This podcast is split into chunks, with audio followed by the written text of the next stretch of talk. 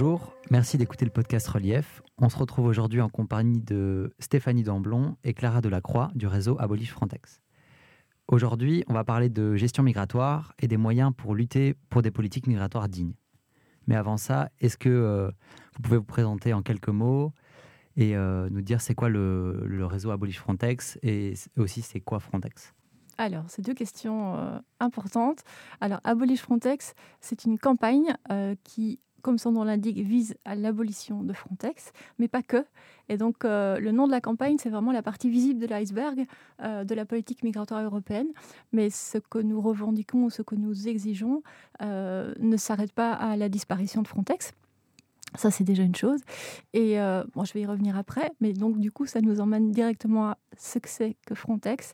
Et donc, Frontex, c'est bien, c'est une agence européenne. Donc, c'est une agence européenne. C'est pas un truc de sécurité privée, euh, comme parfois on peut le penser.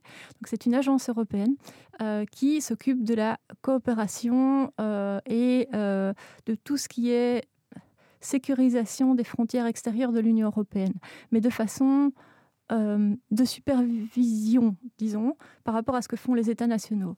Donc euh, Frontex est là pour assurer une certaine homogénéité à, la base sur les procédures euh, d'accès vers le territoire européen pour les personnes qui viennent hors de l'Europe, tout à fait, j'entends. et donc, c'est au début, la création de Frontex, c'est 2004. Et l'idée, c'était vraiment harmoniser les procédures de contrôle euh, pour entrer euh, vers l'Union européenne, parce que ce n'était pas du tout le cas. Essayer d'avoir des bases de données qui rassemblent un peu toutes les données que l'on peut avoir sur cette migration qui vient de l'extérieur, euh, et que les pays surtout la partagent et qu'elle soit utilisée par tous les pays européens. Donc c'était, c'est un gros challenge, hein. ça a l'air de, rien comme ça, mais en réalité c'était très difficile à mettre en œuvre parce qu'il y a beaucoup de pays membres de l'Union européenne euh, et parce que rien n'était harmonisé. Donc ça, ça sous-entendait des systèmes informatiques, des programmes extrêmement complexes, etc. Et, euh, et donc beaucoup d'argent aussi pour les mettre en place. Et donc à l'époque, Frontex, dans sa, toute première version euh, de sa vie, dans Frontex 1. Euh, elle était seulement chargée de ça et de euh, s'occuper aussi de la question des expulsions collectives qu'on appelait à l'époque et qu'on appelle toujours d'ailleurs des vols Frontex.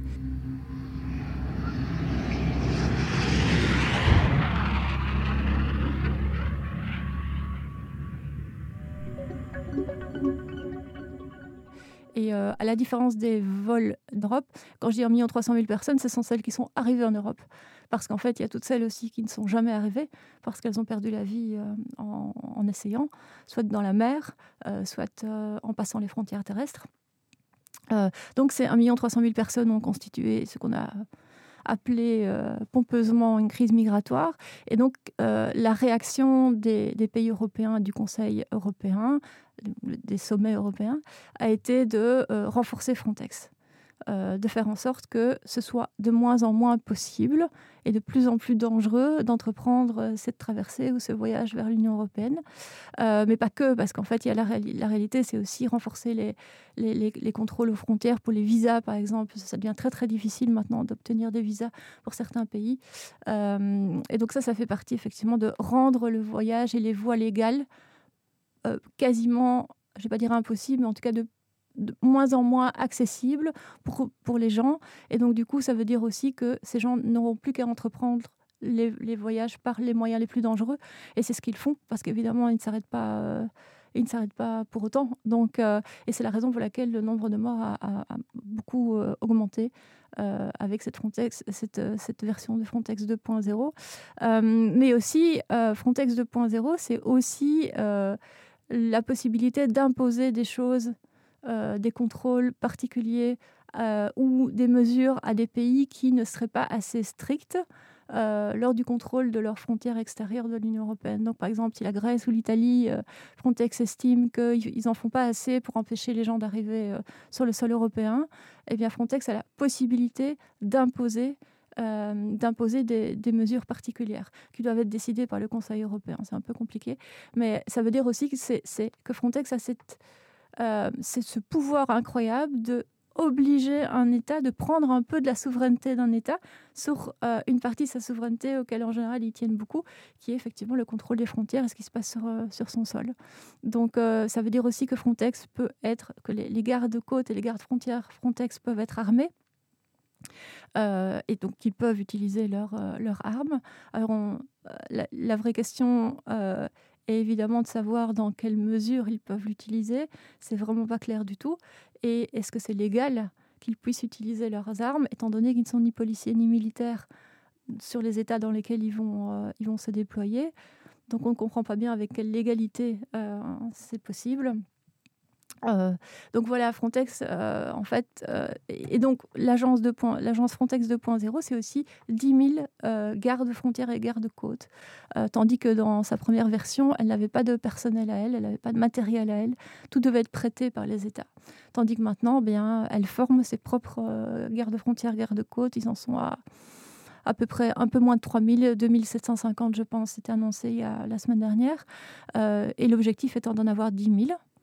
10 euh, 000 personnes euh, qui, à ce moment-là, ne sont plus détachées des États, mais appartiennent réellement à Frontex. Ce sont des fonctionnaires européens, en fait, réellement, euh, et du matériel. Et donc, du coup, ça veut dire des contrats à passer. et donc, ça veut dire aussi que Frontex est aussi la cible d'un certain nombre de, lobbyistes, de gens qui travaillent pour des entreprises qui fabriquent et vendent du matériel. Euh, dont Frontex peut avoir besoin. Donc, euh, des, je sais pas, des bateaux, euh, du matériel de surveillance aux frontières, des clôtures, des caméras, ce genre de trucs. ça veut dire que c'est aussi une cible donc, des lobbyistes. Et ça, ça change fondamentalement les choses. Ok. Et donc, si je comprends bien, pour, pour résumer un peu, Frontex, c'est une agence qui facilite en fait la gestion de, notamment des frontières, du contrôle à la frontière qui facilite, qui harmonise dans le vocabulaire euh, européen.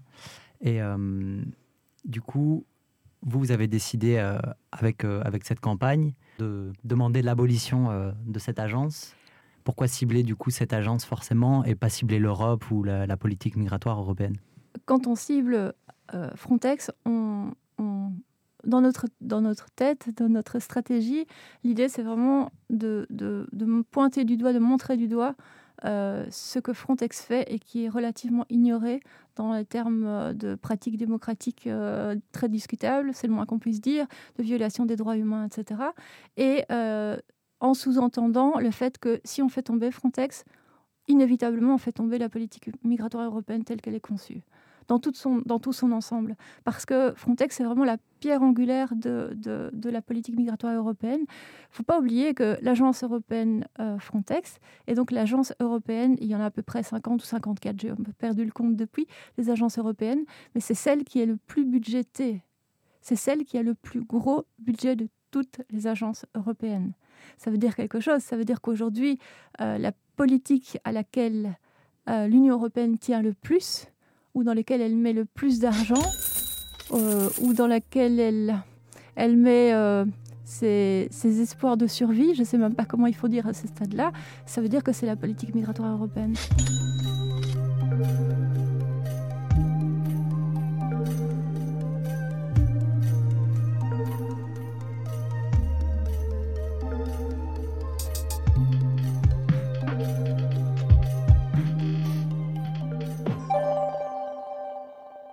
Bien comprendre, tu disais qu'il y avait deux versions de Frontex, que Frontex a été créé en 2004. La deuxième version de Frontex, elle arrive au moment de, de ce qu'on appelle, ce qu'on a appelé la crise migratoire. Après, enfin oui, forcément en réaction, mais il faut bien comprendre que le système européen n'est pas des plus euh, rapides, euh, et donc ça prend tout ça prend du temps parce que ce sont des décisions politiques évidemment, et donc euh, et donc il faut écrire la nouvelle version de Frontex, il faut écrire ce qu'il y a dans les règlements, ce qui ce qui ce qu'on lui permet, ce qu'on lui donne comme pouvoir ou pas.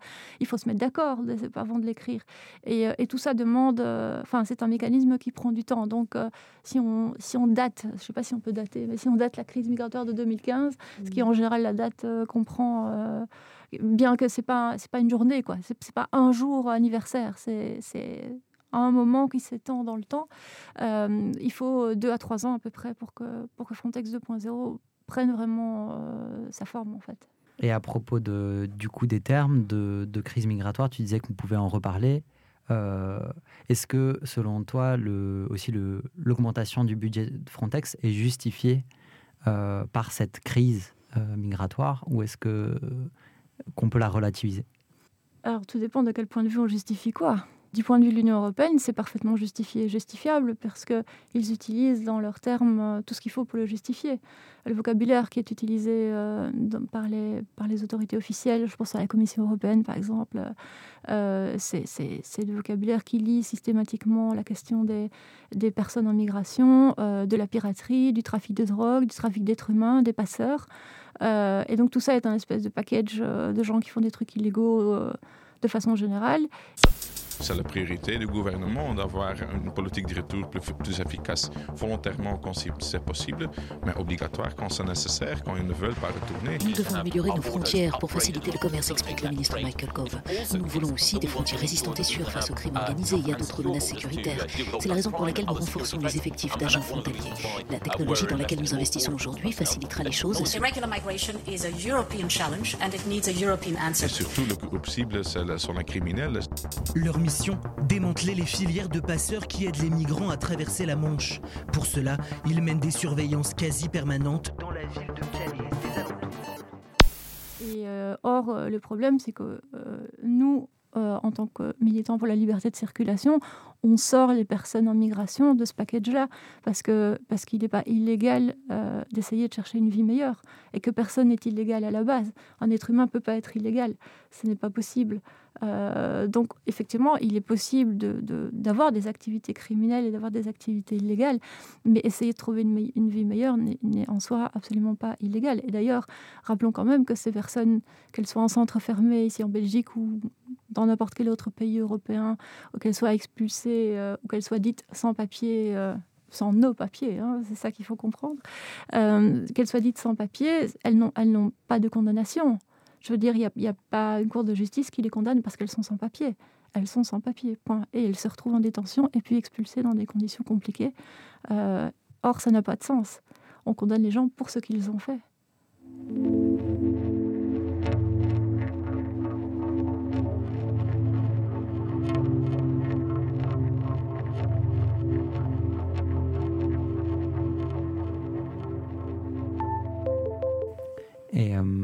Est-ce que le, chiffre des personnes qui arrivent en Europe et on entend beaucoup dans les médias que, que ça augmente. Parce que moi, ce que j'ai eu l'impression de lire, c'est qu'il y, a des années aussi où ça diminue.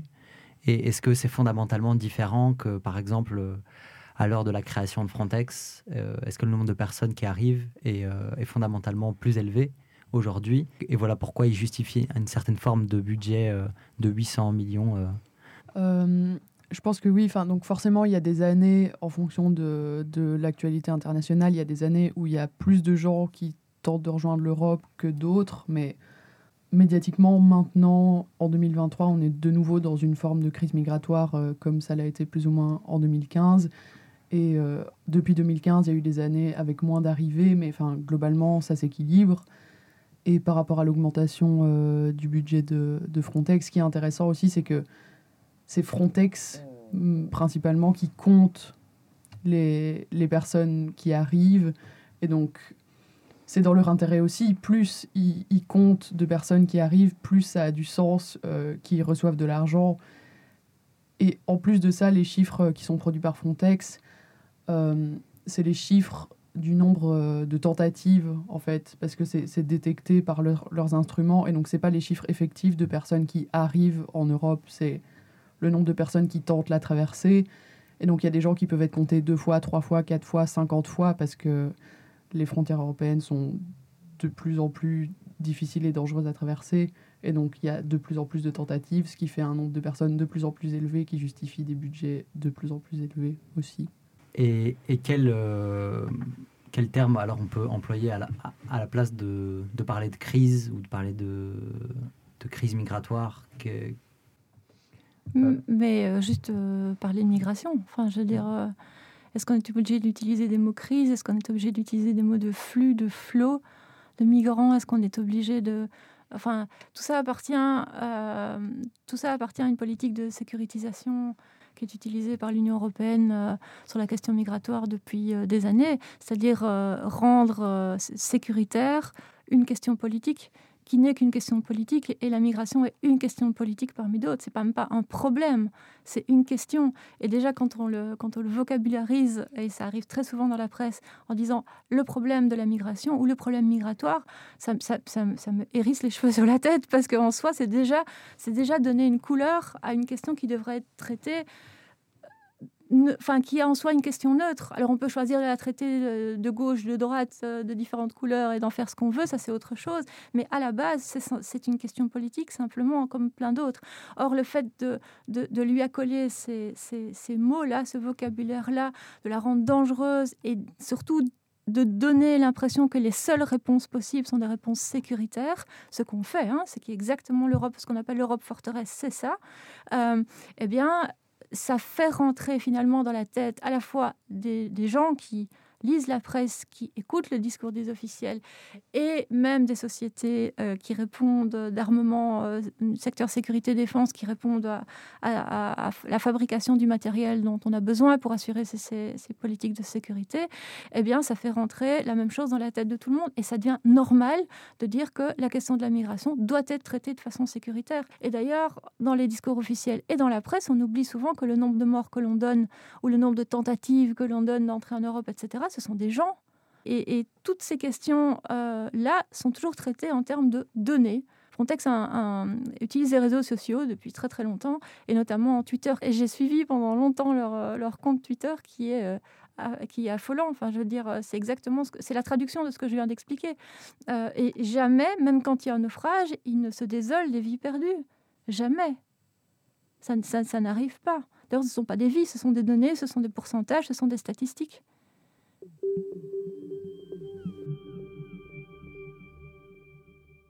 Et donc là, on a parlé de, tout ce qui est en Europe, de comment Frontex contrôle euh, les frontières en Europe. Est-ce que Frontex aussi a un, deuxième rôle? J'ai entendu parler de, d'externalisation des frontières, donc euh, comme quoi nos frontières euh, qui, sont normalement juste, qui s'en tiennent à, l'Europe, à la Méditerranée ou près de la Turquie, et eh ben, se, repoussent de plus en plus loin. Et l'agence va même s'installer dans d'autres pays, au Niger, au Sénégal. Est-ce que vous pouvez me parler un peu de, ce que ce que c'est l'externalisation des frontières? Donc effectivement, l'externalisation des frontières, ça ne veut pas dire que l'Union européenne a la main, ou Frontex a la main sur les frontières des États euh, autres, des États tiers, c'est ce qu'on appelle les États tiers, hein, les États qui ne font pas partie de l'Union européenne. Mais ça veut dire que euh, dans les accords que l'Union européenne passe avec certains de ces États tiers qui sont des États identifiés importants en termes de migration, donc soit des États à partir de, là où euh, les migrants partent, euh, parce que ce sont des routes migratoires, soit parce qu'il y a des situations politiques, etc., où on sait qu'il y a beaucoup de personnes qui, qui partent de ces États-là, euh, parce que situation économique compliquée, situation sociale, persécution religieuse, etc., j'en passe des meilleurs. et donc l'Union européenne identifie ces, ces, pays prioritaires et passe des accords avec, avec eux. Donc alors il y a à la fois des accords dits de coopération, et puis alors il y a des accords spécifiques qui concerne euh, vraiment la question migratoire. C'est ce que l'Union européenne a fait avec la, Turquie, par exemple. C'est ce qu'elle a fait avec la Tunisie il n'y a pas longtemps. Avec la Turquie, c'était il y a plus de six ans. Avec la Tunisie, euh, il n'y a pas longtemps. Et donc, euh, vous vous souvenez, je ne sais pas si vous vous souvenez, mais à l'époque de l'accord avec entre l'Union européenne et la, et, la Turquie, on avait dit bah, le chiffre, c'est 6 milliards d'euros, quoi. Voilà, voilà, comment, voilà, ce que vaut des vies humaines. Enfin, je veux dire, c'est littéralement ça. Euh, et donc pour la Tunisie, euh, même chose, hein, c'est le, même principe. Et pour la Tunisie, on s'est même plus, euh, on ne s'est même évidemment pas du tout embarrassé de, de, la situation euh, de respect, de violation des droits humains qu'il y a en Tunisie pour le moment, et de chasse aux migrants noirs particulièrement, et de, de, discours racistes euh, du président tunisien euh, au début 2023, au vu au sud de tout le monde, et on a quand même passé cet accord. We will work intensively on the Frontex agreement. Today, I'm very glad and proud that we were able to keep our promise. Et, euh, euh, et, Madame von der Leyen dit qu'elle est très fière de cet accord et qu'il faut continuer comme ça avec les autres pays.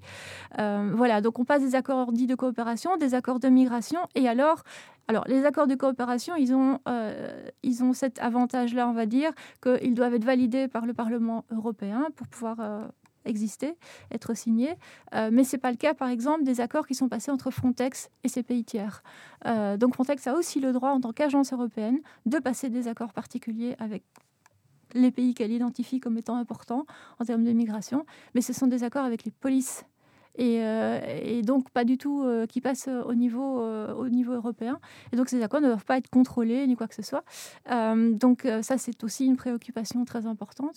Quand on dit qu'on externalise les frontières de l'Union européenne, ça veut dire qu'on donne comme mission aux pays avec lesquels on passe un accord la, la, la, la, mission d'empêcher les migrants, les personnes en migration de quitter leur pays pour venir en Europe. Et pour ça, évidemment, rien ne se fait sans rien, hein, tout est donnant-donnant. Euh, donc, ça se fait contre, en général, de l'argent. Euh, ça se fait contre des possibilités de donner des visas. Et donc, on, dit, ben voilà, euh, les gens qui font du business au Sénégal, prenons un exemple, les gens qui font du business au Sénégal, vous en avez besoin pour, faire tourner le pays économiquement, ils sont importants. Hein. Et donc, eux, ils doivent pouvoir avoir accès à l'Union européenne. Et donc, nous, on vous dit qu'on donnera des visas à ces gens-là. On donnera des visas assez facilement à ces gens-là. Ce ne sera pas très compliqué.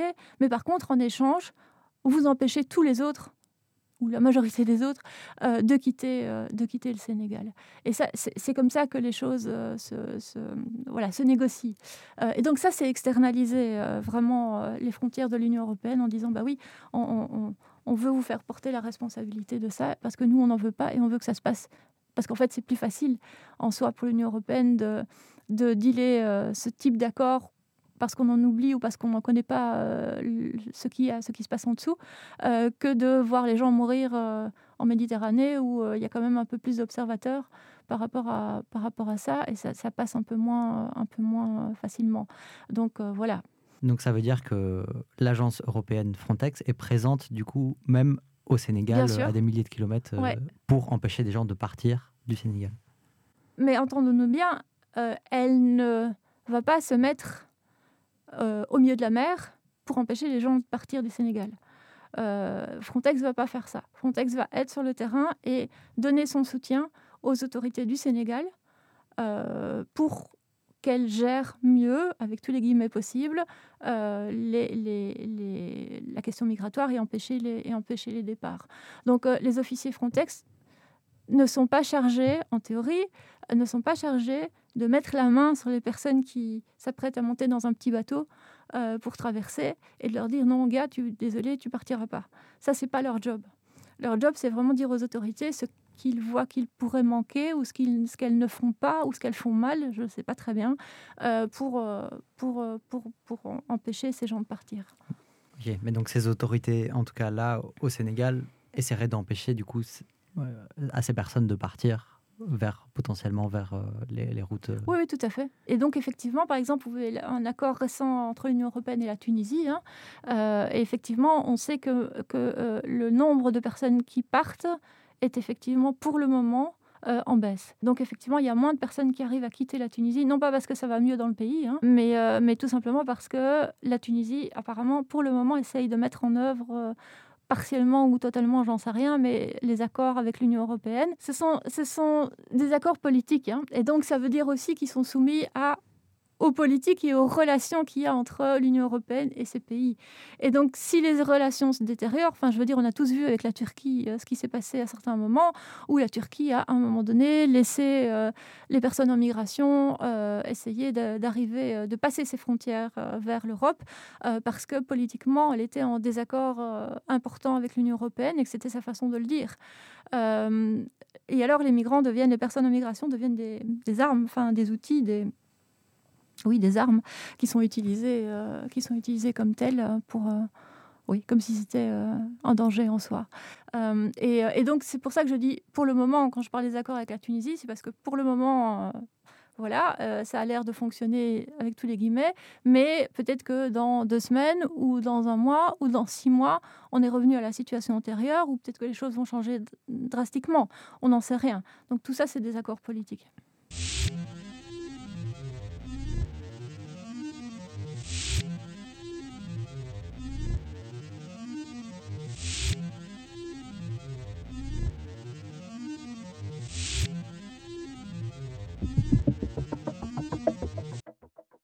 Pour en revenir à Relief, c'est un projet de mémoire à l'IEX où on réalise un podcast fiction sur les frontières. Dans cette fiction, à un moment donné, on évoque une opération de rafle réelle qui a, eu en, qui a eu lieu en Grèce. C'était l'opération dite Xenios Zeus. En fait, c'était il y, a un moment déjà, en 2008, où il y avait plus de 2000 policiers qui étaient mobilisés pour traquer les personnes sans papier, les enfermer et les déporter collectivement. Est-ce que on connaît d'autres exemples comme ça, similaires en Europe ou plus proches de nous ici en Belgique, de, de chasse, euh, de chasse à l'homme et, de, déportation collective euh, Oui, donc ça, ce sont des opérations qui dépendent des États nationaux. Euh, il faut rappeler. Euh, ce n'est pas l'Union européenne qui va commander ce type d'opération, ni Frontex d'ailleurs, qui va commander ce type d'opération. Ça dépend vraiment de, de, la volonté des États nationaux. Et donc, celle-là particulièrement, on a écrit pas mal dessus, effectivement, mais elles n'ont pas tout un nom mythiques euh, évocateurs, euh, et elles n'ont pas toutes euh, non plus la visibilité que celle-là a eue. C'était la Grèce à un moment donné, à un moment particulier, mais moi je me souviens, je me souviens quand même de, du gouvernement précédent où on avait quand même M. Franken comme secrétaire d'État à la migration, et on a eu quand même quelques opérations de rafle euh, rafle réellement, enfin je veux dire, c'est le mot euh, correct à utiliser, de chasse aux, personnes sans papier, euh, notamment autour du parc Maximilien. c'était c'était la même chose. Enfin, je veux dire, on n'était pas, nous ne sommes pas en Grèce, il n'en reste pas moins que stratégiquement, c'est la même chose. Ouais. Et donc, ça se fait dans plein de pays européens. Enfin, je veux dire, ça fait partie de la stratégie de la politique migratoire européenne qui est mise en œuvre par les États nationaux euh, avec plus ou moins de délicatesse ou pas, euh, selon, les, selon les partis politiques au pouvoir et, euh, la situation de ceux-ci, s'ils sont fragilisés, s'ils ne sont pas fragilisés, et, et, et, de la façon dont la migration est perçue par, par les populations. Parce que tout ça est évidemment en lien.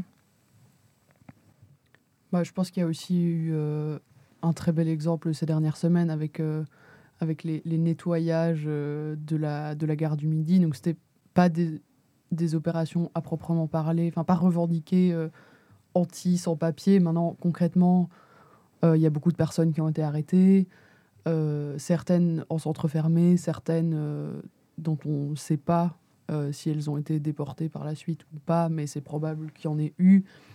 Et ces opérations-là, elles arrivent aussi dans un contexte super tendu où on parle de crise migratoire, où il y a des milliers de demandeurs d'asile euh, qui sont pas pris en charge, qui sont donc forcément à la rue, euh, potentiellement euh, autour de Gare du Midi. Et donc c'est un espèce de micmac où on, on, se plaint beaucoup de l'insécurité à Gare du Midi. Du coup, ils disent OK, alors on arrête des sans-papiers. Enfin, donc ça fait, ça fait tout un mélange qui lie très fort les enjeux de sécurité et de migration euh, et, donc, c'est une manière sécuritaire de traiter la migration, alors que ce pas, des, pas des thèmes qui devraient être liés. Merci. Face à ça, parfois, euh, quand on entend euh, du coup les nouvelles des, naufrages qui sont un peu éloignés des fois de la Belgique, ou même quand on entend des personnes qui sont enfermées dans des centres fermés, des choses comme ça, on peut développer un sentiment un peu d'impuissance. Et qu'est-ce qu'on pourrait dire aux personnes qui se sentent dépassées par les nouvelles de la migration euh, et, vers quoi pourrait-on les rediriger? En termes d'action? Notamment, oui, par exemple. Les actions, elles sont multiples. Euh, en Belgique, on a, on a vu qu'il y avait pas mal de gens qui ont hébergé à l'époque du parc Maximilien. Ça, c'est évidemment une forme d'action très directe. Hein. C'est, je fais ce que je peux, et ce que je peux, c'est ouvrir ma porte pour que, pour que quelqu'un puisse dormir en sécurité, manger et être au chaud. C'est vraiment le truc le plus basique et le plus direct qu'un être humain peut faire pour un être humain. Euh, il y a évidemment euh, toutes les distributions de, nourriture, de couverture, de tout ce qu'on peut imaginer qui se font. Euh, et ça, ça se fait en Belgique, mais ça se fait évidemment aussi à toutes les frontières de l'Union européenne où c'est compliqué. moi, je connais beaucoup de groupes qui font ça, qui sont formellement organisés ou pas du tout formellement organisés, ça n'a pas beaucoup d'importance, qui sont plus ou moins visibles pour des raisons parfois politiques, parce que c'est compliqué pour eux de faire les choses, euh, et qui sont euh, aux frontières, euh, par exemple, à la Pologne, où les gens, l'hiver dernier, moi je recevais des messages de gens qui, enfin, de, ces groupes qui disaient que les gens mouraient dans les bois, quoi. Je veux dire, les gens mouraient de froid, les migrants mouraient de froid dans les bois. Et, euh, les gens qui, euh, qui pouvaient les aider ne pouvaient pas. Il y avait une zone rouge autour de la frontière et ils ne pouvaient pas accéder directement jusqu'à moins de 5 km euh, de la frontière parce que parce qu'on voulait pas en fait qu'on les retrouve tout simplement. C'est vraiment c'est impensable, mais c'est la réalité. Et donc il y a ça effectivement à, beaucoup en fait de frontières. Donc il y a ces gens qui font ça, qui sont pas forcément visibilisés ou visibles et qui tiennent pas forcément à l'être, mais qui le font. Et ils sont extrêmement importants parce que c'est aussi par eux qu'on a les informations, euh, savoir ce qui se passe en fait, parce que moi, j'y suis pas. Je suis pas à ces frontières. Donc tout ça fait que il y a de la résistance. Et moi, j'appelle ça de la résistance, j'appelle même plus ça des actions. j'appelle vraiment ça à ce stade-là de la résistance parce que c'est le cas. C'est ça. Euh, et, donc ça existe et on peut tout à fait s'y engager en fonction de nos moyens euh, personnels, de notre temps, de notre énergie. Mais tout ça existe. Tout ça existe. Merci de nous avoir écoutés. On était en compagnie de Stéphanie Damblon et Clara Delacroix. C'était le podcast Relief.